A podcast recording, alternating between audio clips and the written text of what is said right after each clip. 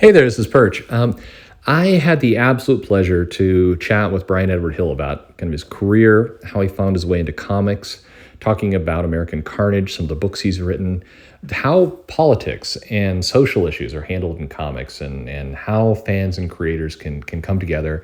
And yes, a bit about his new book, Fallen Angels, coming up as part of the Dawn of X storyline. Um, an absolutely incredible interview. This is a long video, it's like an hour. So I considered breaking this up into bits, but it's just, I don't want to tease you with 10 episodes of something. So uh, bookmark it if you need to, but uh, here is his conversation with uh, Bryan Edward Hill. Again, absolutely amazing. Much thanks for him granting the interview, and you guys are going to absolutely love this.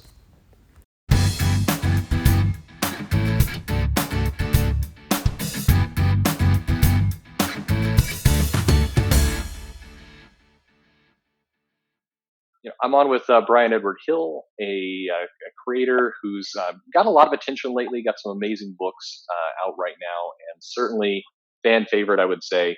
Uh, thank you for taking the time to talk with me today. Yeah, yeah, thanks for uh, reaching out. This is great. Well, um, I wanted to kind of go through some of the things you've done and just ask you a little bit about what what you're doing, and then try and, of course, ask you a little bit about the upcoming project you have coming but it is uh, it's certainly I know there's some secrecy around it, so I hopefully don't say anything I shouldn't. For sure, for sure. Um, so, kind of going into your background, I'm not sure everybody knows you're you're certainly an author. You've written comics, but you've been a screenwriter. You've done uh, Titans, uh, Ash vs. Evil Dead, Russian Specialist, more. You're on Zone 414. You're a musician, graphic designer. You've kind of done it all. So I, have got to ask, how how did you get to comics? Is this something you always wanted to do, or, or how did you land here? Well, you know, I was always uh, into comics growing up. You know, they were, um, you know, kind of my most most powerful reading experiences as a kid. But I never really thought I would write comics because there was no pathway. Mm-hmm. You know, there was a, a, you could see a pathway if you wanted to draw them, um, but for writing, I just didn't know how that would work. So I I didn't really give it professional time. And the reason why I dabble in so many different things is I went to NYU Film School uh, originally, I wanted to be a writer director. That was the whole point. I was going to write and direct my own films. Well, what you learn from NYU, because they're a more independent minded institution than I would say USC or UCLA is, you, you learn that you have to know things because you may not have the budget to afford experts, right? So if you wanted to design a poster for your short film, you had to learn some graphic design principles. You know, if you wanted a a good soundtrack for your movie, you might have to write it yourself. So, you know, you just picked up the skills out of necessity, really. And while I was in New York, I met a bunch of comic book artists. There used to be a Starbucks on Astor Place in oh. uh, New York City, yeah, downtown, right? And uh, there, a bunch of artists would come down. This is back in the day when they would draw on paper and they would have those mobile lighting tables. You know, they'd be like an AC outlet. You plug it in and the table closed and they could draw on their, you know, their huge vellum and all that. So I met a bunch of artists who were there working on pages, and like Chris Tabari was in there, Afua Richardson was there, Nelson Blake was there, Damion Scott was there. Uh, that's where I met LaShawn Thomas. You know, so uh, I got into this circle of artists, and that opened up comics to me professionally. But it still took a long time before anyone ever hired me to write anything. Uh, I had sold, I think, like three screenplays and had that Dolph Lundgren movie get made before I was ever viable in comics. So it's a it's a weird game. I had another career. oh yeah, when I had another career. Then they were like, "Oh, you should write comic books." I'm like, "Okay, I'll find the time." Uh, and that's uh, that's how I wound up here. You know, and, and going on that, a, a lot of uh, comic writers, you see interviews with them, and they say they um, they want to get into movies or they want to get into shows, and you almost get the impression that comics are kind of a stepping stone to get to that next place. Um, but you've been to that next place, and you're doing comics. Is it? Uh, why do you think people look at the comics as almost kind of a lesser step? I mean, do you think there's something there? Well, I think part of it is is simply the finances. sure. You know, like it's like Hollywood is very lucrative. Uh, mm-hmm. Even when you're you're a low paid Hollywood creator, you're still paid pretty well, right? yeah, absolutely. so, so getting to a living wage happens much faster. Uh, I think, in Hollywood if you can find the work, right? Right. Um, with with comics, because now everything is about pre-existing intellectual property. You know, you don't see a lot of new things being uh, developed for the small or the, the big screen. So a lot of new uh, movies and television shows they're coming from comic books. So there is a natural bridge there, but uh, it's I you know I don't know if working in comics is the fastest way to be a screenwriter or uh, a television creator. I think writing good screenplays and you know c- creating some decent television shows uh, on paper, at least writing some pilots and getting into that system. That's probably a more efficient way. Uh, um, you know, if one wanted to actually work in the business of screenwriting or, or television writing. Um, I, I think know, you if you just wanted that. to sell. Well, yeah, it's just it was easier. You know, frankly, Hollywood was easier than comics um, for me to get started. Uh, comics was incredibly difficult for me to find any footing in, um, and I think that, I think honestly the headwind resistance that I felt from comics made Hollywood just feel much easier to me That's amazing. because I, yeah, yeah, like comics I could get to know, but Hollywood I would get to almost. And I'm like, well, I'll take an almost because I can convert that into a yes. But comics, it was always a full stop wall. Like, nope, nope, no room at the end. Nope, carry on. Um, so, uh, Paul has been knocking. I believe they are cleaning the windows at my apartment. So, uh, there might be a, worries. an occasional, occasional clang or something, and my little puggle is is valiantly defending our home um, from the evil window washers. Actually, well, But, uh, I'm in the middle of a torrential Seattle rainstorm, so we have our Oh, right coming from both sides. um, right on.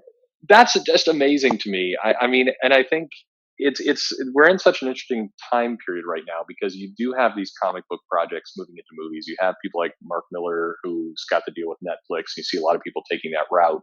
So there does seem like this this connection point. But I, I find it fascinating, and and you- you're not the only one. There's other people who who've made the run to Hollywood and then come in, and it and I've heard that story before. That it's just it's easier um, to go that way. It, it is, yeah. I mean, I found it.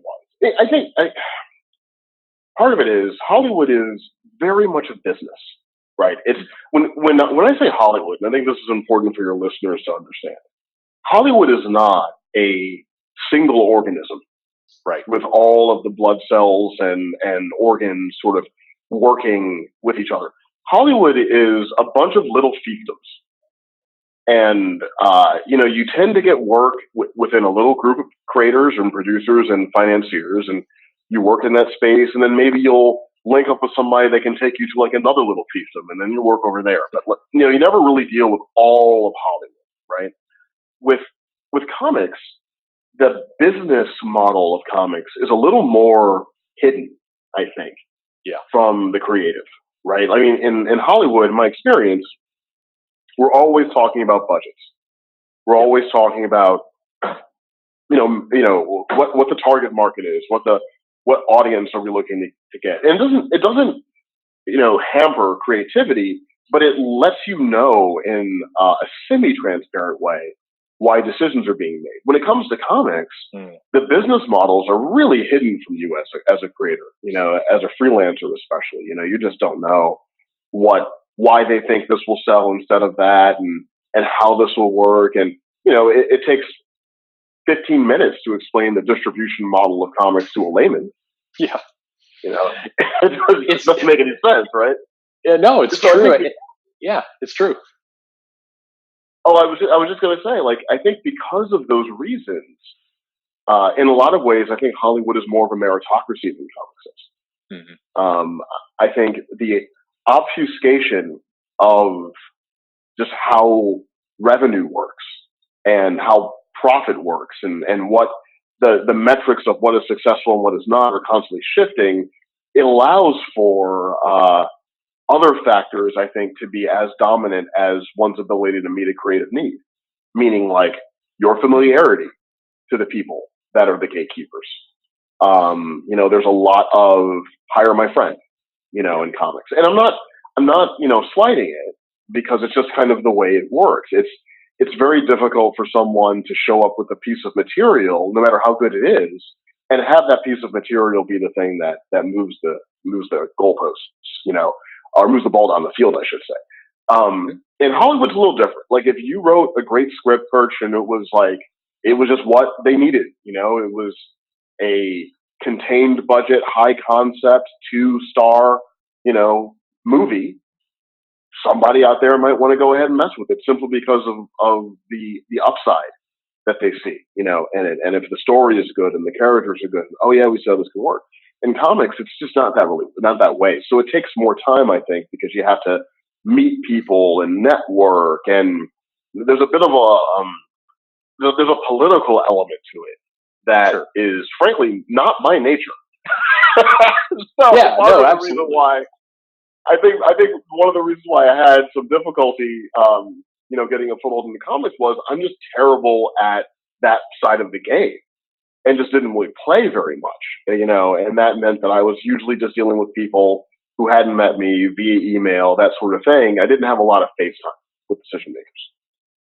Well, you know, and I wonder if, kind of to your earlier comment, the economics play a role here too, because in the tech industry, which is where I do some consulting on the side when I'm not uh, dealing with comics, there is very much you, you have big companies that are going to work on demand, similar to what you described with Hollywood, and you have mm-hmm. smaller companies, startups. I mean, it's it's all about who you know there by necessity. There's just not enough money to necessarily go out and do a search and do those other things. So it's grab the closest person you know, and so you get these sure. very tight knit communities. And I wonder if if comics, there's a little bit of that plays there as well.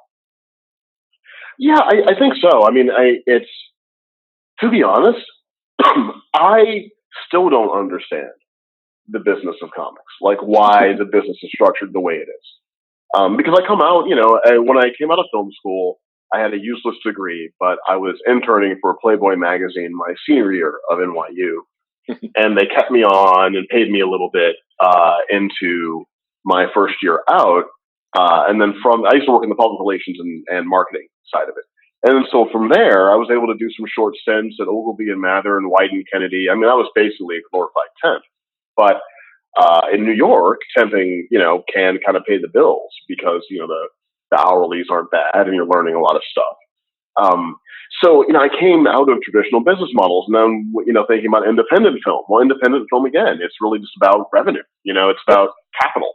That's really all, all the game is. Like, if you have a movie and you have the capital to make the movie, then you're a filmmaker, you know, and then you get the parts associated uh, with your script that can make your thing viable. Then you can get a, a bank loan. You can get pre-sell, you know, money from foreign territories. There's a clear business model about how one goes about it. Um, but the comic business model, I've just never really understood, and and and I, I'm a little concerned because I feel like instead of trying to bring more people into the medium, we just keep splitting up the people that we have into smaller and smaller pieces. Yeah, uh, and pitting them against one another. You know, and and the the books aren't cheap. Um, you know, if someone wants to follow, if you follow three characters, I don't care whether they're big two or they're you know small press, whatever. If you follow three characters, you're spending twenty bucks. Yeah, absolutely. You know, uh, just to get those, those books you know, and and most of the time there'll be a couple other books that are not necessary to your reading experience, but like would kind of help it out. And then, and so suddenly now you have like a sixty dollar a month comic book budget, yeah. um, which is getting very close to a bill. no, exactly. It's like it starts. You know, if you're a if you're an aggressive comic buyer, that's going to be more than your phone bill. It's going to be more than your power bill. Yeah, and it's it's hard. It's increasingly hard to justify, and I think that's also why and I, I wonder at times, and i am complaining about today, you get um, fans who see a piece of comic art that's maybe not up to their standard or they don't like it, and there, there's there's more than just I don't like it, but real kind of visceral outrage. And I, I, on one hand, I'm going, why are people so worked up about this? They shouldn't be. But then you, you go, well, you know, they're paying $120 a month for this stack of comics. It, it's hurting them in their wallet. So they are going to get very emotionally attached to it. Yeah, you know, I'm always cognizant of the fact that people have to spend their money on on my books, you know, and I try to make sure that as much as I can that they're interesting experiences and, and kind of worth that cover price. You know, I'm not, I don't feel entitled to having an audience. You know, I don't feel that people uh, should read my work and enjoy my work because I have, you know, the right set of thoughts. You know, it's, it's, that's not how I approach it. I, I always looked at, especially comics, as, uh, as something of a service industry. Yeah. In a way. Um, Yeah, you know, like if I'm working on established characters, then I'm trying to do the best I can with what I believe the nature of this character in this world is, uh, and create an experience that is uh, on par with the experiences that I had growing up that made me love the medium, right? Um, Mhm. But uh, when you put creative aside, it's still an expensive proposition, you know. And um, part of the thing that concerns me is it used to be that like disposable capital could get you into comic books, and they were so easily accessible. You know, um, when I was growing up, there were more shops, um, but in addition to the shops, there were you know you had books at 7-Eleven, you had books Yeah. at your Walgreens or whatever your little drugstore was. You know, impulse buy. You go to the grocery store, and there'd be a rack, and you could buy some books there. and You could pick up one and wave it at your mom, and she'd be like, "Fine, put it on the on the belt." You know, Yep. and it would be like an extra buck or whatever. You know, you know, one twenty five, what have you. I mean, I know inflation and all that, but I feel like the impulse buy culture has largely gone away. To Yeah. now, it's much more of a boutique kind of business. It's almost like comics has become, you know, Starbucks. Yeah. You know, and Very and much if so. You know, it's like it's we're we're we're three ninety five for a cup of coffee now, Mhm. and that's it's that's not helping us. I think bring in new people because you need new people to to kind of keep the whole cycle going, and it feels more and more that we are just trying to get more money and more money out of an aging consumer base, um, while we're losing young people to either manga or video games or just other ways of consuming narrative, or uh, because they can get the movies and the television shows and that stuff is being thrown at them in a way it wasn't when I was growing up. They just have little appetite to read the books after they watched Avengers Endgame because they got it already. You know? Yeah. they got a complete story. Uh, it's it's tough when you're competing uh, in a sense you're competing for people's attention and time, and you have something like I mean you know, Disney Plus is touting you know two thousand pieces of content on day one, six ninety nine. That's a that's a I mean that's a cost just slightly higher than a comic book. That's a hard thing to compete against. It is. It is. You know, and if you think about like, hey, Marvel has some trade paperbacks, and what are they like, seventeen ninety five or something like that, like eighteen ninety At five? least Uh, usually, yeah, twenty that's bucks. a, that's a lot if you think about how many hours of entertainment you can get on the Switch for twenty bucks. Mhm. No, is. think It- about like what you can get on a PlayStation for sixty, right? Eh, yeah, Absolutely. Uh, so so it's you know it's a, it's a thing. Like if you think about well, I can play Arkham City for fifty plus hours, or I can get three Batman trades. Yeah. You know, and um, and these things, this you know, this uh, these other mediums didn't exist in the robust way they exist now. When I was growing up and reading comics, I mean, it was like Pong and Pac Man and Zaxxon. Like that wasn't you, Right. weren't getting narrative experiences out of Frogger, you know. exactly. but, but now you, you you kind of are, you know. And then I think on top of that, you have this weird like bifurcation between what the comic books uh, are experientially versus what the movies are, you know. And the movies they have the bully pulpit of popular culture because they get the 150 million dollar marketing campaign and they get you know they get shouted from the rooftops. We're all aware of it. Well, if a friend of mine sees Wonder Woman, right, and and really like the movie, and they say, "Hey, Bryan, I like Wonder Woman a lot. You know, I never really thought about Wonder Woman, but I want to read some comics. What should I read?" And then I'm like, um, Yeah. to, to get to get that, um, it's tough, um, and, it, and that's not you know? just that's not to take anything away from the comics or good stories being told, but that No, no, connection not at all, between not the at all. two, there that connection is not there, or it's very hard to make that connection for somebody who came in from that angle. and then you can see some some evidence that having something that is uh, that exists, and not in, in like not to replace, you know, what else is there, but just having an additive book that is an equivalent type of experience to whatever the mass market media thing is can migrate people into the to the hobby and then they'll read more things right? Look at um injustice for instance. Yep absolutely. You know did phenomenally well because you played the game and you thought that was a cool world and story. You went to a comic book store you bought the comic. Oh it's the same right? I understand what's going on here. I yep. i like this. I, I i you know and i buy this. And you know what? And since i'm here well, let me go ahead and pick up this Batman. Let me go ahead and pick up this Superman. You know, let me go ahead and do this. And it sort of helps out. So, uh, you know, I, I, think there are a number of things that probably could be done to help capitalize on the moment because right now it feels like film to media is having this golden age, uh, but it's not helping comics. Like comics aren't speeding up in the downwind, and yes. uh, I feel like there something needs to be done so that you know mom and pop stores that are selling these books can can really feel um, you know a revenue boost whenever like you know Joker comes out, you know, uh, yeah. or or you know a Spider-Man movie comes out or what have you, you know, like that. That should always be like little peaks in in their revenue acquisition for like the quarter and the year, so we can keep the the comic book shops in business. Because if we lose the comic book shops, then you're going to be stuck with digital, and whatever Disney and AT and T want to give you. yeah, no, it's it's, it's a bad.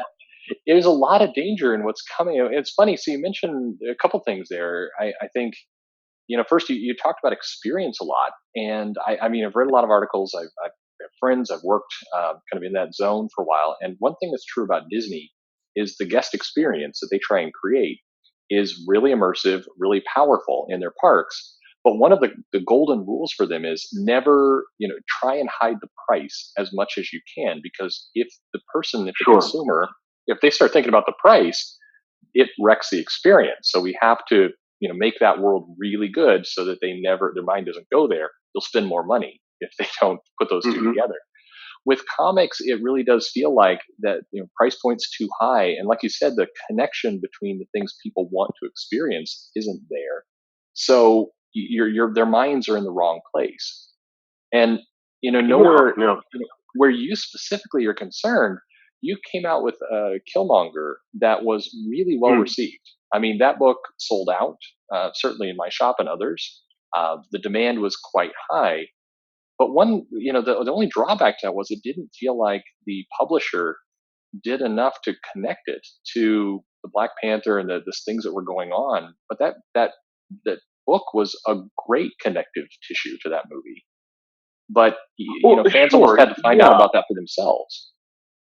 And, and, it's it is sort of like this this kind of persistent issue, and I, and I don't want to besmirch anyone over Marvel. You know, I mean, absolutely, again, like Marvel is not absolutely. a monolith. It's it's a bunch of editors and and people doing the best they can. I think overworked, by the way, massively overworked. Over, there's a lot of stuff. Yeah. There are a lot of titles, you know, out there, and uh, there are things that need to get babysitting attention, and then things that don't. And frankly, in the case of Killmonger, I think it was a matter of that book may have begun as a piece of business um, in a boardroom decision. And when I, you know, talked to Will Dennis, the editor over there, who I like very much, I was like, well, I don't want this just to be a piece of business. I want this to be like a uh, a, a, really interesting and penetrative uh, kind of thing. And he agreed. You know, uh, he was like, "Yeah, you know, it doesn't have to be just like an add-on to you know Black Panther. Black Panther made a billion dollars. We need more stuff out there." Right. Um, but you know how things are being marketed and, and what's going to get the attention and how press is going to work. A lot of those things are worked out so far in advance that um, you've you they kind of already made a decision. I think like, well, we're going to give this this much attention because it needs to get this much attention because either it's flagship or you know we just have to make sure that this thing works because it has to sell this other thing and the other thing and the other thing. And then you have projects where like we hope they do well, we like the creatives involved, you know, we're going to support it, but it doesn't. It's not really factoring in to right. our major plans if it's a hit or if it's not. You know what I mean? Um, and I think it's just about resource management, really, at that point. And frankly, it's it's just a widespread issue. I think with every publisher. I mean, comics has yes, it is a terrible marketing strategy. it's virtually non-existent in the terms that you would judge marketing. yeah, no, it, it's it's you're right, and I I always struggle with this because I'll say things and people go, oh yeah, that's right, that's why Marvel's trash or, or what have you, and that's that's not my point at all. It's it's it, first of all, it's it is a hard job. A lot of the editors are, from what I've seen, should be on you know, three or four books or on twenty. It's it's not you know these guys are running around. Right. And then there's this other problem, and I, I think it's hard for me to describe this without feeling like I'm throwing somebody under the bus. But you have a publisher and then you have a distributor and you have a shop and you have a consumer.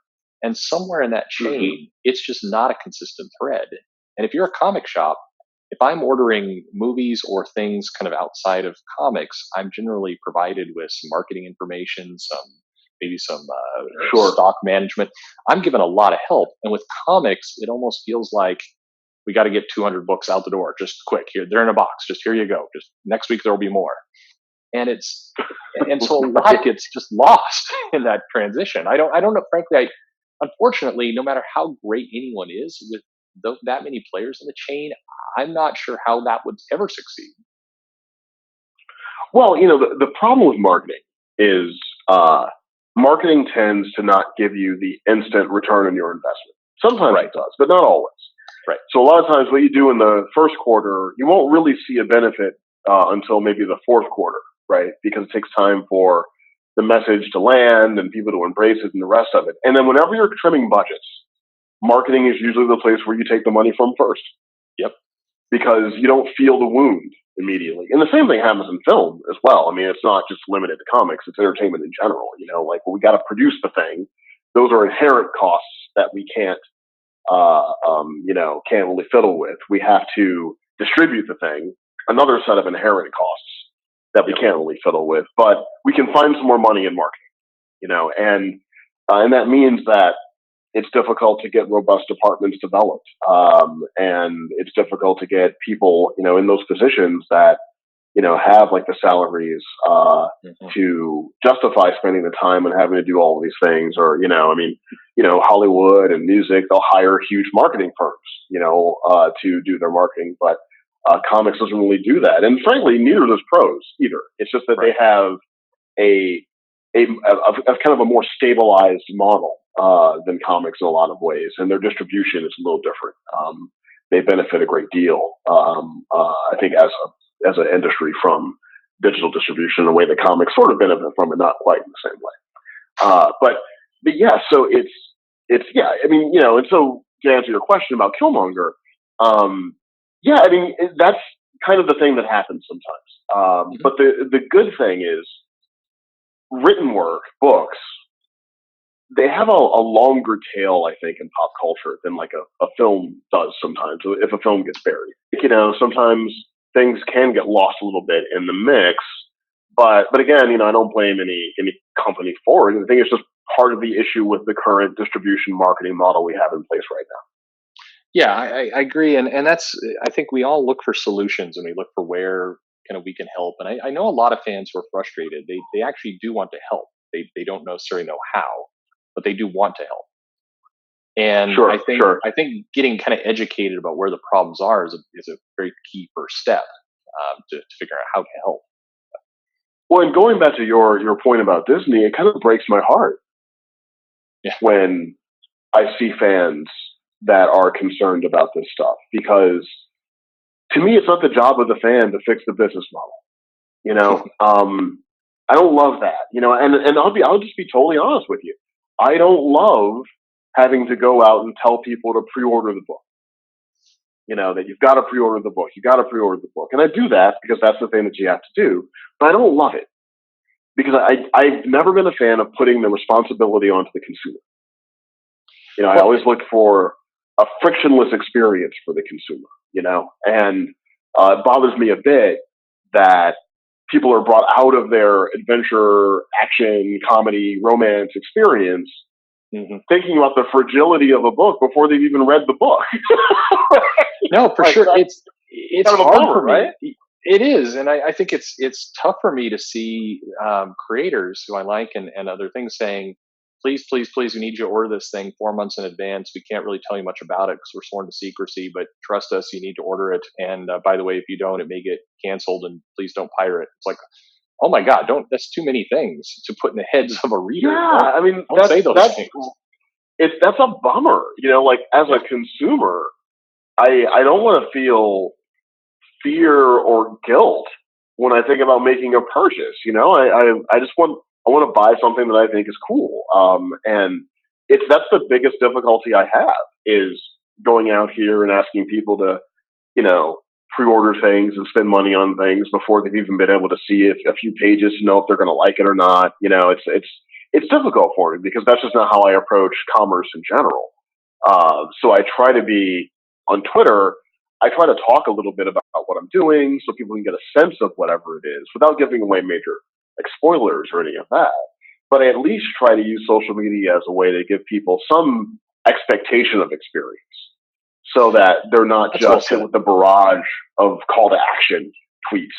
But instead, it's like, oh, that sounds interesting, and he seems like an interesting fella. Sure, you know, I'm going to go ahead and check that out. Um, but I don't know. I'm sure publishers would be more satisfied with me if I shilled more, but I'm not particularly good at the shilling part. I don't know. I- I the mean- writing part, maybe, but the shilling part, I don't know. No, I mean you do well because I mean I was going to say I, is in kind of list of notes I had, I, you know, there are very few authors. I, it's been an experience I've had where customers come in and said, um, "What other books is is Hill on? What has he done? How can I reserve what he does?" As opposed to a character, and that's unusual. It, it happens. There there's certain writers that, that generate that kind of reaction, but not many. And you do, and it's it's the readers are buying into you as much as the story. And I, I mean, I'm not oh, saying Oh, well, this to that's- that's flatter you, but it's yeah, no, it's it's you generate that kind of relationship with fans, and I think it is because exactly of of the relationship you're you're talking about, where you are trying to not just shill a book, but actually form that relationship. Well, you know, it, there's nothing worse. I mean, there's plenty of things worse. One of the worst experiences I would have growing up would be like you you got a book, not even not even a comic. It'd be a novel, it could be anything. Watch the movie, whatever it was. Listen to a song. You enjoyed a piece of media a lot, and you decided, hey, I'm going to learn more about this creator. Yeah. And then you go to find out more about the creator, and they're just terrible. yeah, exactly. You don't want to learn that. awful. You're just awful people. They're just mean or angry or bitter or whatever it is, and it completely breaks the experience uh, that you were having with it. You know, and, and then you might be able to listen to it or read it, but it will never be the same way. So, what I decided was I never wanted to do that to anyone reading my book. Um, and I'm a person with, you know, I have strong opinions. We all have strong opinions. I I lean very left of center. You know, uh, I don't even, you know, I'm not, I don't make any bones about that. But at the same time, I don't try to browbeat people with it. Um, Sure. And I I try to keep my work away from, you know, discussing quote unquote politics and instead discussing more ethical things. Yeah. You know, uh, Yeah. and sort of broaden it out a little bit. Like, I, I don't view my comics as a diary. I don't write a comic book because of what I'm upset about that day. Um, I I try to write a story that will endure beyond, you know, the moment, the month, the year, what have you. And it's uh it's important to me that you know readers feel invited into the medium. You know, and and when I was when I was you know really just starting to read comics and hang out in stores, comic book shops were an oasis from a lot of conflict. They weren't a place where I'd find it. Yeah. Yeah, exactly. You know, it was you could chill. Like you could just go there. You could have a conversation about Green Lantern or something for like two hours, and it was just a fun place to be. You could take a little break from the vicissitudes of of society. Um, and uh, you know now uh, because everyone is kind of amped up, a lot of it has to do with this, the existence of social media. Uh, I think it, can compel us to be the most, you know, uh, kind of theatrical version of who we are. Uh, or That's a great way to put we all need to be a rock star, right? You can't you can't be a creator unless you're some kind of rock star. So I've got to come out here and find the most acerbic thing I can say. I don't know. Maybe I'm just too old for that. No, I, I think you know there's an arc. It's On uh, my way. it's funny. I think a lot of people who are early adopters to to technology and social media and message boards and all that, they seem to have a much better relationship now with um, handling Twitter. I mean, a lot of the people who are on these platforms are struggling with them, and it feels like they right. didn't get that skin hardening or whatever it happens to be to be able to handle it like a like a communications platform rather than, uh, like you said, to, to go perform like a stage. Well, you know, I will say this though, like I keep my DMs open. Um, I have people that follow me from kind of all over the spectrums. You know, I have far left, far right. Well, I don't know how far right they go, but you know, uh, they're pretty conservative. I don't think I'm followed by too many far right folks. Um, I don't think I am you either. Know, right? Yeah, I don't want to go that far. Uh, um, uh, you know, but you know, I've got people identifying as atheist, Christian, pagan, what have you, right? Mm-hmm. And I really do believe that the energy you put out is largely the energy you receive. Mm-hmm. Now, you're always going to have those little moments, right? Those, those, those, those people that are determined to try to get a rise out of someone, but once they realize they can't, they kind of go away. And most of, I mean, the vast majority of the communication I have is positive. I mean, I have, you know, I get the rude tweet every now and then and the rude DM every now and then. But by and large, uh, people are, are pretty chill, but I always try to make sure I'm de-escalating everything. I never try to escalate a conflict. You know, I never try to jump on something. Um, you know, even if I think I'm right, uh, there's just no point in you know kind of setting setting the thing on fire just because it can get lit. Um, so yeah, I guess I look at it a little differently. I think, but that really just goes back to looking at what you're saying. I, I want to make sure that you know people who are spending the money on the book, you know, enjoy the experience they have. And, uh, you know, people are happy to disagree with me and it's fine. I'll have those conversations, but I never want anyone to feel like they're the subject, uh, they're like, they're the target of what I'm doing. Um, because that's just not yeah. true. Like if I, if I come at you, I come at you from the front. I don't come at you through a book yeah. Well, I mean, what a what a. I mean, that's called. I mean, that's an amazingly long plot there to get angry about something on Twitter, take it to the book, write it, get it drawn. Right. Three months later, it's published and it's in the store, and you're like, "Ha I got you!" And it's like, "Wow, that was a long journey." Yeah, not, not my way. Not my way. I'll just, I'll just, you know, I'll, I'll say something right to your face. That's how I usually work. It's much better. I um I'm curious, kind of in, in, some comics. So, in the realm of, of experience, when you did American Carnage uh, for, for mm. Vertigo, I, I, had heard. Um, I think you. I don't recall now where you said it. Maybe it's Twitter, but you talked about immersing yourself and um, yeah, going on ride-alongs. So, can you talk a little bit about that? Because it, it's I was blown away at this you know new title. It's coming out. It's it's Vertigo, and the amount of effort you seem to put into that story was um, was amazing. And, and I know before it came out, there were a lot of people coming to the shop saying, "Did you realize he's doing all this effort? I, I got to read it now." So I, I'm just curious to hear more about that. Well, you know, sometimes uh, a story requires research, but then sometimes research turns into the story, right? So, in the case of American Carnage, there was uh, a friend of mine um, that I knew growing up uh, who was poor white kid. We were pretty close, I hadn't seen him for years, and I had gone back to St. Louis, and he had become, you know, I guess radicalized, for lack of a better word. He was, you know, all right, skinhead, whatever. You know, it's hard to keep up now for different things. Now the bowl cut is the cut, the skinhead. He was but the point of it is, he had become extreme, and uh, I was saddened, but also kind of fascinated. Uh, and I reached out to his parents because I knew them and said, "Hey, can I?" sit down, um, you know, there's a way I could sit down with the kid and, and, uh, call him a kid, we are the same age, but, you know, and just have a conversation. Like, I'm not going to attack. I'm not going to whatever. I just want to have a conversation. So we found a neutral place where we could meet up and, um, you know, uh, he just kind of told me how he got to where he was. And what I heard and, and what he described to me was the same things I'd heard from kids that had joined the Bloods and the Crips.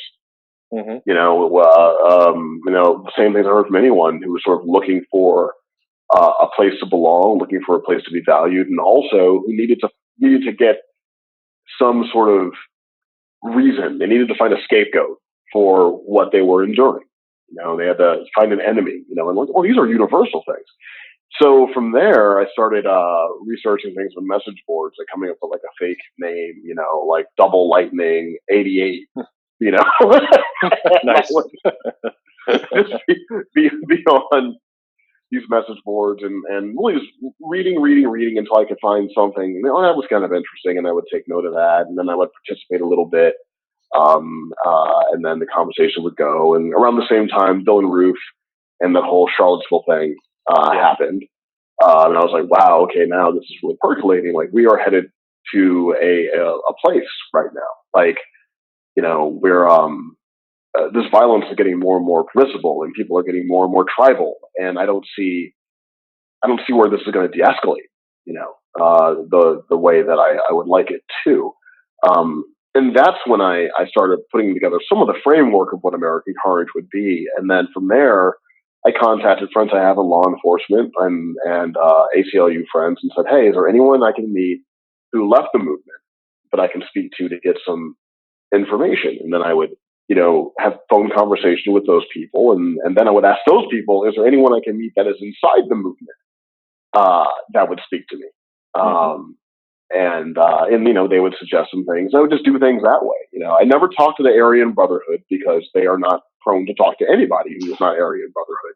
Right. Uh, they don't care how polite and articulate you are. yeah, that's, that, that's. I mean, you know, I, I, admire your your depth of research for the comic, but there there there are limits. I mean, I don't want you going to that. Stage. Well, and at this point, I still didn't know if it was going to be a comic or not. I didn't know what it was going to be, but I did right. know that my my my storytelling goal was. I mean, I had this idea about this guy undercover and the whole deal because I always loved undercover works. Like Narc is one of my favorite movies. A Joe Carnahan movie for like 2004, I think yep. it might be. It might be earlier than that, but it's great film. And um, so I had the basic kind of framework, but I but I, I, I knew that one, I did not want this to be Bryan Hill on a on a, a liberal soapbox just throwing tomatoes at people because that's probably the most boring thing that I could write. Uh, what I wanted it to be was a crime story first and foremost that explored this world as a subculture, um, almost like in an FX series kind of way. And uh, in order to do that properly, I had to be able to articulate their point of view in a way that was charismatic. You know, they couldn't just be monstrous. I had to kind of make it work on, on a human level, which is a very interesting challenge for me as a writer.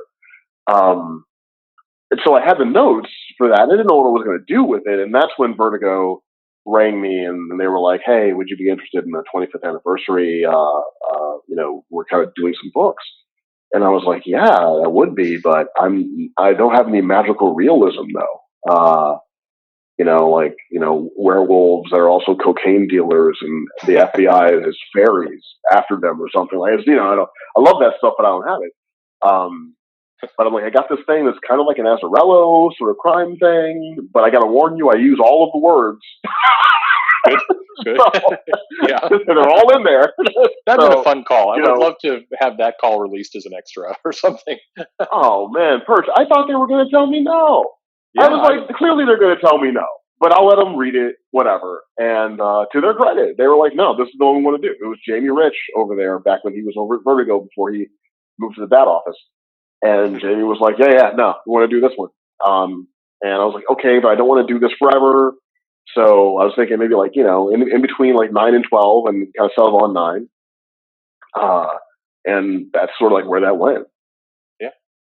It, it did well. And it feels like, I mean, it, of the titles that, uh, that Vertigo put out and some of the books that, that are, uh, that have come out, there's, that one just feels like a very natural book to become to be translated into a screenplay, into a show. I mean, it it fits on so many levels. A nice noir film that I, it, it did very well. I, am I'd be surprised if it didn't go elsewhere.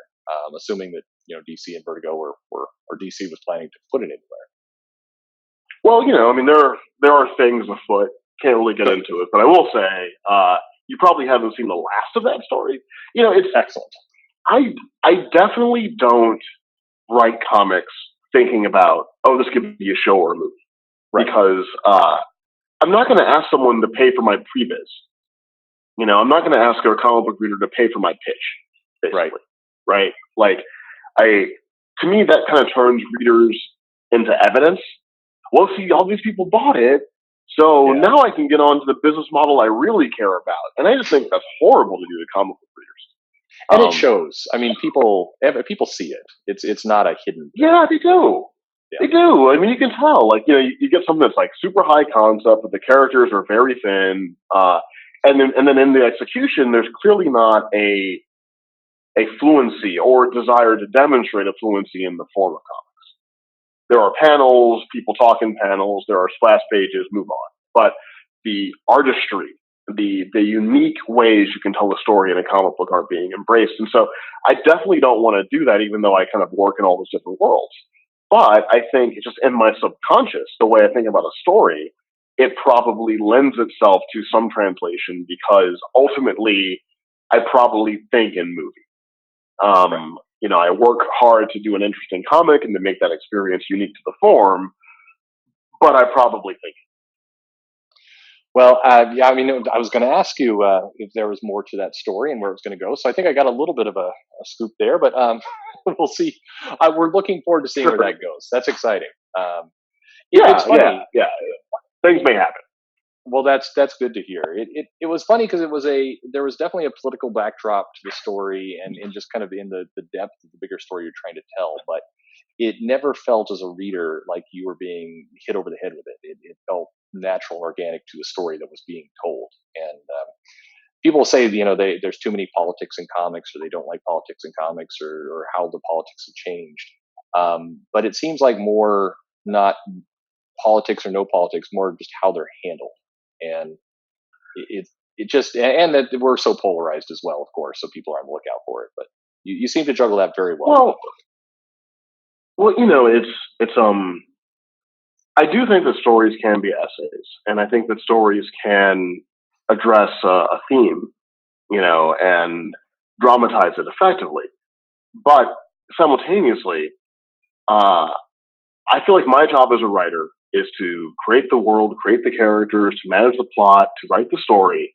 It's not my job to tell an audience how to feel about things, you know, and if I if I was going to make a brutal oversimplification, I would say there you could you could separate things into two approaches. You have the Kubrick approach and the Spielberg approach, and there are are gradations in between, right? And I think the magic of Steven Spielberg is that he he knows exactly what he wants you to feel when he wants you to feel it, and he knows the the grammar and the artistry to create that feeling, and you will have that feeling shared with hundreds of people, thousands of people, millions of people who have all seen the same thing. And there's a magic to that for sure, and I respect it. I'm not particularly good at that.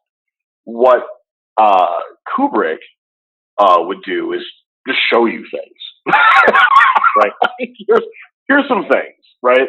Um, and then his work on the on the more extreme end of the scale can be very clinical. You know, that's super objective in a way that can make you feel almost untethered, like you're floating through the vast space of of his narrative. I'm probably somewhere in the middle. You know, I would I would say Fincher is in kind of in the middle of those things. You know, um, Denis Villeneuve is in the middle of those things a little bit, but um, I I don't like to be told how to feel about something, especially when it's an, an ideology ideology like a, a concept, right? Like. You know, very rarely are you going to change someone's mind because so and so decried so and so's movement in a caption and a panel of a comic book. You know, I don't. you know, that that's that's not going to you know end segregation, right? So what?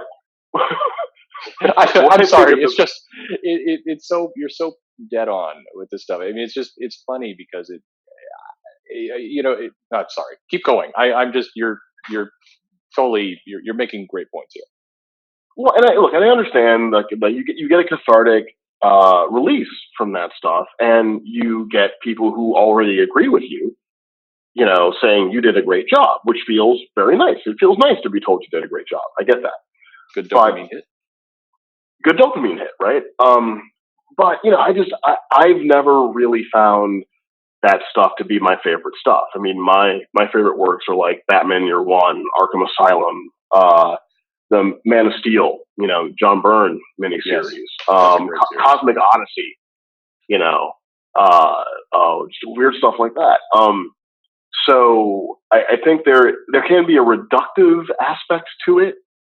You know, like when I when I see and I'm not going to name any books and name any characters because I don't want anyone to feel um, like I'm targeting them. But when I see yeah. like a major superhero that ostensibly is in a major conflict having the time to obviously complain about a micro movement on the internet, I yeah. feel like, well, that's reductive. That reduces your story in a way. You know, it's like, I want the plans, find the Skywalker, and if I find that person on Twitter, like, no, I, I, you know, I, what? you're so right. And I, I've, I've talked a lot about timeliness. I mean, or, or timelessness, I should say, rather these books in five to ten years, nobody's going to understand what people are talking about. and It's going to age in the same way as as kind of where's the beef as a joke. It just it will it will stick out like a sore thumb. It will just get it will age worse and worse over time. Um, yeah, I, and that and that was a real consideration with American Carnage Perch. I mean, people ask me all the time, like, "Well, is this like an anti-Trump thing?" And I'm like, "No, no." Because I don't, I don't want the book to be relevant because of the current president right? This book is about things that hopefully will be interesting, you know, for 10 years, 15 years. Like I would never reduce my work to one individual like that. Um, uh, because then, you know, you're dating, you're dating the work, right? You're like, oh, well, that's not a, you know, that's not an issue anymore. Therefore, all of the work written about it is invalid. Well, or, I mean, yeah, I mean, uh, depending on uh, so many comics are trying to, to key off Trump, and I, I, get it. It's it's in people's consciousness, and it's it's kind of an easy way to get some attention. But you know, depending on your point of view and what you think is going to happen, that this whole situation is going to either die down a lot in one year or five years, and after that, it's it's history. So you're you're definitely putting a shelf life sticker on your book. Well, and, and, and in that case specifically, you know, what I try to do is uh, um, not again like like not go after the surface of things, but instead, if there's something that you know the pressman or my next door neighbor is doing that I just don't agree with, that I think has some ethical issues, I'll spend time with a story that should hopefully help people understand the reason why I might have an ethical issue with a certain action, even if they're not thinking about the action itself mm-hmm. right? Like, because again, like, it's not about I need you to read this and then feel this way and then think this way, right? No, what I what I try to do is say, hmm, you know what? I think that violence might not be a way to achieve inner peace. Maybe peace through strength isn't a path I want to follow. Well, let me tell a story about a character that praises violence and and and turns from reconciliation you know and and let me show you what that what that journey might be like so that uh, you you can get those ideas but you're also getting it in with the richness of storytelling and not just me saying you need to think the way i think about this one issue or you're bad. Yeah. Um, and I, I always wonder is who's swayed by that? Is, is anybody reading a comic going you know what? I believed in in white supremacy for my entire life but Thanks, I read this comic book. yes. Thanks to this issue of Teen Titans, I now know equality is good. It's like, I, you know, I have burned my sheets and changed my ways. exactly. Yeah. I'd, um, I'd be frightened by the person who changed their mind that easily. I mean, that that's well, and, and I and I tell you, I think, I think in the in the more macro, what we're really seeing is symptomatic of what happens when we live in a culture where we're sold fear all the time. Yeah, absolutely. Right? We're we're constantly told what we need to be afraid of. We're constantly told how little power we have, how many things want to destroy us, how we need to be afraid of all of these things. No matter really where on the spectrum you are. I mean, the most like uh, fascinating thing about the left versus right thing going on now is every side thinks they're the victim of a massive conspiracy where they're the pawn on the chessboard. Yeah, absolutely. And it's like these two realities, right? It's like like like you know where where everyone thinks they're the victim of like some dark cabal that has all of the power and they don't have any of the power, right? Um, and that just means that it's sinking in like this fear we're constantly sold. And so I think a lot of what we see in work, whether it be work that's dedicated to you know right leaning politics or work that's dedicated to left leaning politics, a lot of it is a if I don't shout out continuously, if I don't make my raison d'etre these things that I believe are critical to my existence, I will be vanquished. Yeah, no, it's it's I it's a must- life struggle I for must people. howl. Right, and I get it. Like I, you know, I have to howl about this all day because the moment I stop, they're going to win because they're always coming to get us. They're gonna Um, win. Yeah, And and I think that has a lot to to do with it because we're kind of all suffering from the same uh, fear, uh, uh, you know, culture we have. There's a commerce around it. You know, if Yeah. a, if a person is reasonable, measured, they might build an audience. It'll take them a great deal of time, and they'll have to endure a lot of fence sitting accusations on the way to getting their audience together. I wouldn't know But what if you-. Yeah, right, right. But if you, you know, I've been called that many a day. But if you get out here and you're just like, okay, I'm just gonna make war, then you're gonna have people that hate you, but then you're gonna have other people that are like, yes, you're fighting for us, and then you know you build a thing quicker. So I think a, a lot of things are symptomatic of larger things.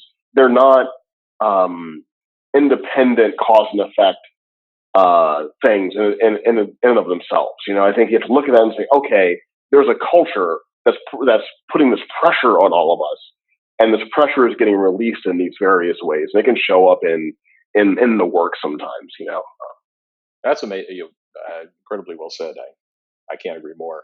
Um, I, I want to pick up because I know I've taken you for a long time, and I'm hoping I can get one more thing from you uh, today. oh for sure. Um, so hooking off of so definitely going off the analogy, which I love by the way of of, um, of uh, Spielberg and um, you, you're now working with Jonathan Hickman Hmm. and uh, and working in the Dawn of X. I understand that the book hasn't come out yet; can't talk too much about it.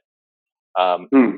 but Fallen Angels, tell me a little bit about kind of what drew you to this book. What can you tell me about this book to get people excited about what they're going to get? Oh, um, well, you know, I've known Hickman for a long time. You know, he and I, I met him when I had a book called Romulus. It was an image comic book. It was a mini series. It was four issues of it through Top Cow with a brilliant artist named Nelson Blake II. Mhm. And uh, I went to the Image Expo, uh, and Hickman was there with Black Monday Murders, I believe. And I'd never met him before, but you know, East of West and all that. Like I was very familiar with his work, and I always liked his work.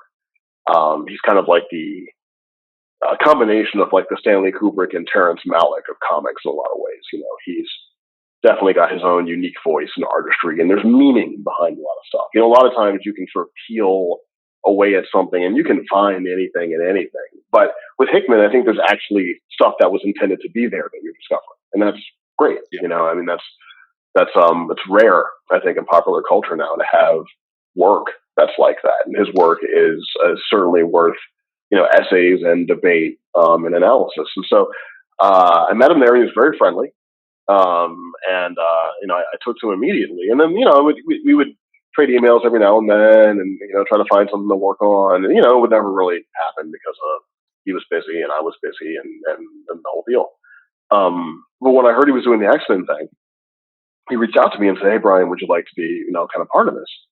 Uh, and at first, I was a little hesitant, um, mainly because I, I, you know, I didn't really know what my X Men thing would really be like. Like it's, um, I, I like the X Men, and I've read a lot of it, and uh, you know, especially some of the Jim Lee stuff from the uh, '90s kind of reboot thing. Um, Yep. You know, those were kind of my my seminal things. I love the cartoon and the rest of it, but I felt like so many of the things that I would engage have been engaged already by great writers, and I didn't know what I'd be doing if I, well, you know, I, I don't want to repeat uh, other work and, and be lesser than that previous work. But then uh, Hickman was like, no, no, no, we're not, we're not doing those same paradigms anymore. We're, you know, we're we're we're going to change some things up. I was like, oh, okay, that's interesting to me now, um, because now I can see like a space to work in, and I was able to read uh, uh, his House of X stuff. Um, um, you know, it was it was uh, in process, but I was able to to get a little bit of it, and was very impressed by it. Um, and then we just started talking characters, and you know, I kind of saw what was going on. I was like, well, what's going on with Quantum? and they were like, "Oh, we hadn't really thought about it." And you know, and I, I always, I Psylocke was one of those characters when I read the comics. I was probably projecting more characterization onto her than was actually in the book. I've done that many times. I understand. Has it ever happened where you're like you have you, you like you realize that it's all in your head, like it's just total head fiction, but you have Oh, like yeah. this rich understanding of who they are as a character, you know? Um, and I'm like, well, you know, if Elizabeth Braddock has returned, and uh, I remember hearing about that initially, like the return of Elizabeth Braddock, um, and I'm like, what happens to Kwannon? Because you know, she can't just be like a coat that gets put into the closet. Like that's an interesting character. So um, when that character was available to work with, I was like, oh, now I'm really interested. Um, so what Fallen Angels really is is it's a story about uh, how warriors deal with the enemy that is peace. Ah, You know, it's a story about what purpose does a warrior have in a utopia. And it's also a story about what happens in the vacuum left by the absence of evolution. Uh, and it's those big ideas kind of funneled through what I believe is, uh, is an intimate and very emotional story uh, about Kwannon, Psylocke, revenge, um, figuring out where she belongs, not only in Krakoa, but also post the experience of not being herself. Yeah. Um, and it's a story about uh, kind of rediscovering your identity, reconciling with your history, and and paving the way to the future. Uh, and uh, Laura and and Kid Cable, as he's called, uh, factor into this because these are all characters that have almost a base level of of aggression kind of Right. woven through them. They are characters that need war in in some way, uh, and uh, and readers can expect to to see how they react to this vision of Krakoa and this promise of utopia. You know, uh, and so the Fallen Angel title, Fallen Angels title is yes, it's a little wink, wink, nudge, nudge at the um, previous series, but I wouldn't look for lobsters right. uh, in the book. it didn't um, sound like it. but it's it's so in addition to being like a hey hey wink wink at that, you know, when you think about fallen angels, you think about Lucifer, Mhm. and when you think about Lucifer, we think about an angel who was not satisfied with the status quo of heaven itself, right? Right. Um, and it's about those that are not satisfied with heaven. It's really what that book is about.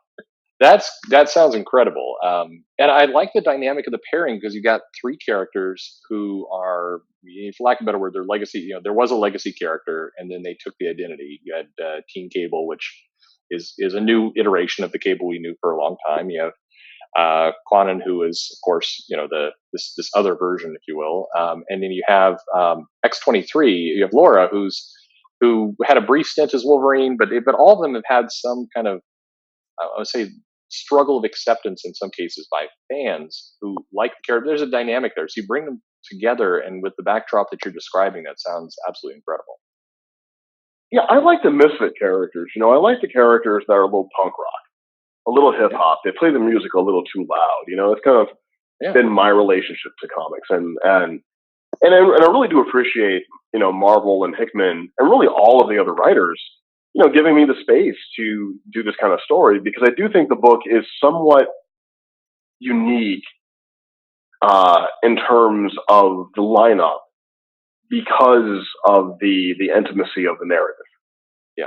Uh, and just kind of the, the the way we're approaching it, and and Szymon, the, uh, the artist, is doing some really fantastic visual work, and, and and readers can you know see some of my Frank Miller influences in the book. You know, Elektra Assassin is one of my favorite works. Okay, Uh, and I don't go to that level of abstraction that that book goes to, but some of that visceral sort of poetic storytelling, I think we employ a little bit in this book. Um, and I'm excited to, to for people to, to see it because I think they're going to see a different, they're going to see a different side to how I approach storytelling, but there is a continuity, I think, of intensity and characterization that sort of permeates all of my work. No, that that sounds great. I mean, this the whole um, Hickman and and his House of X, Powers of X, this lineup. I think uh, people were expecting good things, but there was a little bit, and not to go too deep into it. There's it it caught people a bit by surprise. I mean, I haven't seen an environment like this that that have been created with these comics in a long time, where there's a a very anxious what's going to happen next week kind of feel, and so the anticipation I think Hickman just posted something that the you know the orders for the last issue are exceeding the first issue, and that's definitely what you see in the stores. So a, a lot of attention on this, and I'm I'm glad you're part of it. I'm, I was really excited when you were announced. Oh well, yeah. I mean, it really is a moment for comics. You know, um, it's and I can understand it because, to be frank, I was a person that would occasionally want to buy an X Men comic and not know what to buy or how to get started, or you know, it just felt, it felt like the continuity was so deep that I was absolutely lost. So to have this broadsword event come in and tell people you can start here, yeah, yeah. you know, you can start here, and we're gonna do, and and you're not you're not gonna miss anything because we're doing major paradigm shifts, and you know, and and uh, I think that's a um, a great way to get people reinvested into these characters. Um, uh, again. Uh, so I'm glad to see all the excitement there. And, you know, all the books are, are, are, are really funky and cool. You know, like Tini's book is cool, and uh, mm-hmm. Gerry Duggan's Marauders book is cool. You know, we're we're all kind of um, on the album, you know, with, with, in a different way. You know, uh, but yeah, it's just sort of neat to be a small part of this thing and watch it kind of all unfold. And I've been so grateful to all of the Psylocke fans out there who have been throwing me so much support um, because they as well did not want to see Kwannon get lost, you know, in the shuffle of things. So in a lot of ways, this this book is a love letter to them and maybe Olivia Munn. oh, I can't, I can't. I mean, you, you know, you know, you know. I, I, I just hear you. I'm just saying. There are worse th- there are worse letters to write. Don't put it that way. Um, yeah, you know, if a, if a copy winds up in her hands and she likes it, that's uh, net positive. It's good for it's good for the culture. All right, so we're definitely going to have to have a, a, picture of you with Olivia Munn at some point holding the book uh, in the next few months. So you, we, oh, for sure. You know, I met her before. She's actually like super cool. Like she's definitely. I was I was in a lobby once, and I was going into a meeting, and I guess she was meeting with somebody more important than I was meeting, and uh, she came in and I was like, I think that's Olivia Munn. And, and I'm like, okay. I'm just sitting there. I'm like, I don't want to say anything. She's going to be really mean and whatever. And um, I was in front of a magazine that she wanted to look at, and she was like, "Hey, can I can I look at the magazine?" And I heard her voice. I knew it was Olivia Munn, and I was like, "Yeah, you're Olivia Munn, aren't you?" And she's like, "Yeah." I'm like, "Okay, I don't want to be weird, but I was just trying to figure it out." And she like was totally cool and we had a conversation about like G4 and a bunch of other stuff, um, and comic books, and you know, she's she's a nerd. She reads the stuff. Um, so she was totally, totally dope. So I can't say enough good things about Libby. That's awesome. That's awesome to hear. Well, I I, um, I definitely want to if you if you will give me the time again in the future, I want to catch up with you more. Once some issues have come out, I'd love to talk to you more about. I, I'm trying to not go into any specifics. I know that you know, we have to let this all kind of play out over the next few weeks with with X Men. But anxious to see the issue, and there's going to be five of them. You got uh, you got one in October, two in November, and December. Is that you know if that's going to continue? If double shipping is kind of the thing for a while? You know, I I'm terrible, but I don't know. it didn't seem like I mean I, I, mean no offense it didn't seem like Marvel knew either like the messaging to the store is very confusing as to how much we're getting yeah, I you know they they they manage that on their end. I just turn the scripts in, you know, and deal with the writing of it. So I I, I should be more fluent in all that stuff, but I'm I'm I'm not fluent in in in all that. Uh, so as soon as I know, I will tweet it out. I will awesome. I will check in and I will relay it to the people because I know we are getting close to go time here, and people got to know when their stuff's going to be out there. Yeah, I think we're less than a month away now. Um, no, very excited. Yeah, I, yeah, I think so. I uh, so you've given me you've given me an hour of your time, which I I really really appreciate. Um, I want to just kind of ask you this kind of at the end, but um, you you do have a loyal fan base. You do have people that come in looking for you that are excited. You you've spent a lot of time in uh, on Twitter talking to fans, and and you've dealt with a lot of kind of good and bad and everything else. what what would you like from the fans? It's an odd question, but what what do you want from the fans? How what do you want from us? How can we help you? Hmm. Well, first, I just want to say that I'm really grateful to everybody that uh, reads my work um, because I, I really do appreciate it. It's it's surreal to have people you've never met personally that have read your work and they you know they reach out to you on social media and tell you that they enjoyed it and um, and tell you what they enjoyed about it. So it's it's just a really great thing. Uh, in terms of desire, you know, it, it, look if you if you read something and you liked it, tell a friend about it. Yeah. Uh, that's uh, I think the best thing you can do for any creator is is uh, if you you know you've experienced something you thought it was cool, let someone else you know, uh, someone else you know know about it, and then you know maybe they'll have the same experience, and then you can daisy chain it from there.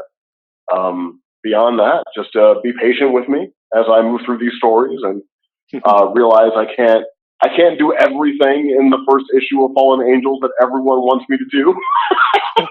so, it might take a little bit, you know, to get to all those things, but I'm I hope so. so. you know I'm listening and and I'm and I'm gonna uh, you know give them all the attention uh, that they deserve. But yeah, you know, just uh, yeah, if you if you if you like something, tell a friend about it. Get more people into the hobby so the hobby can can be around for a long time to come. I love it.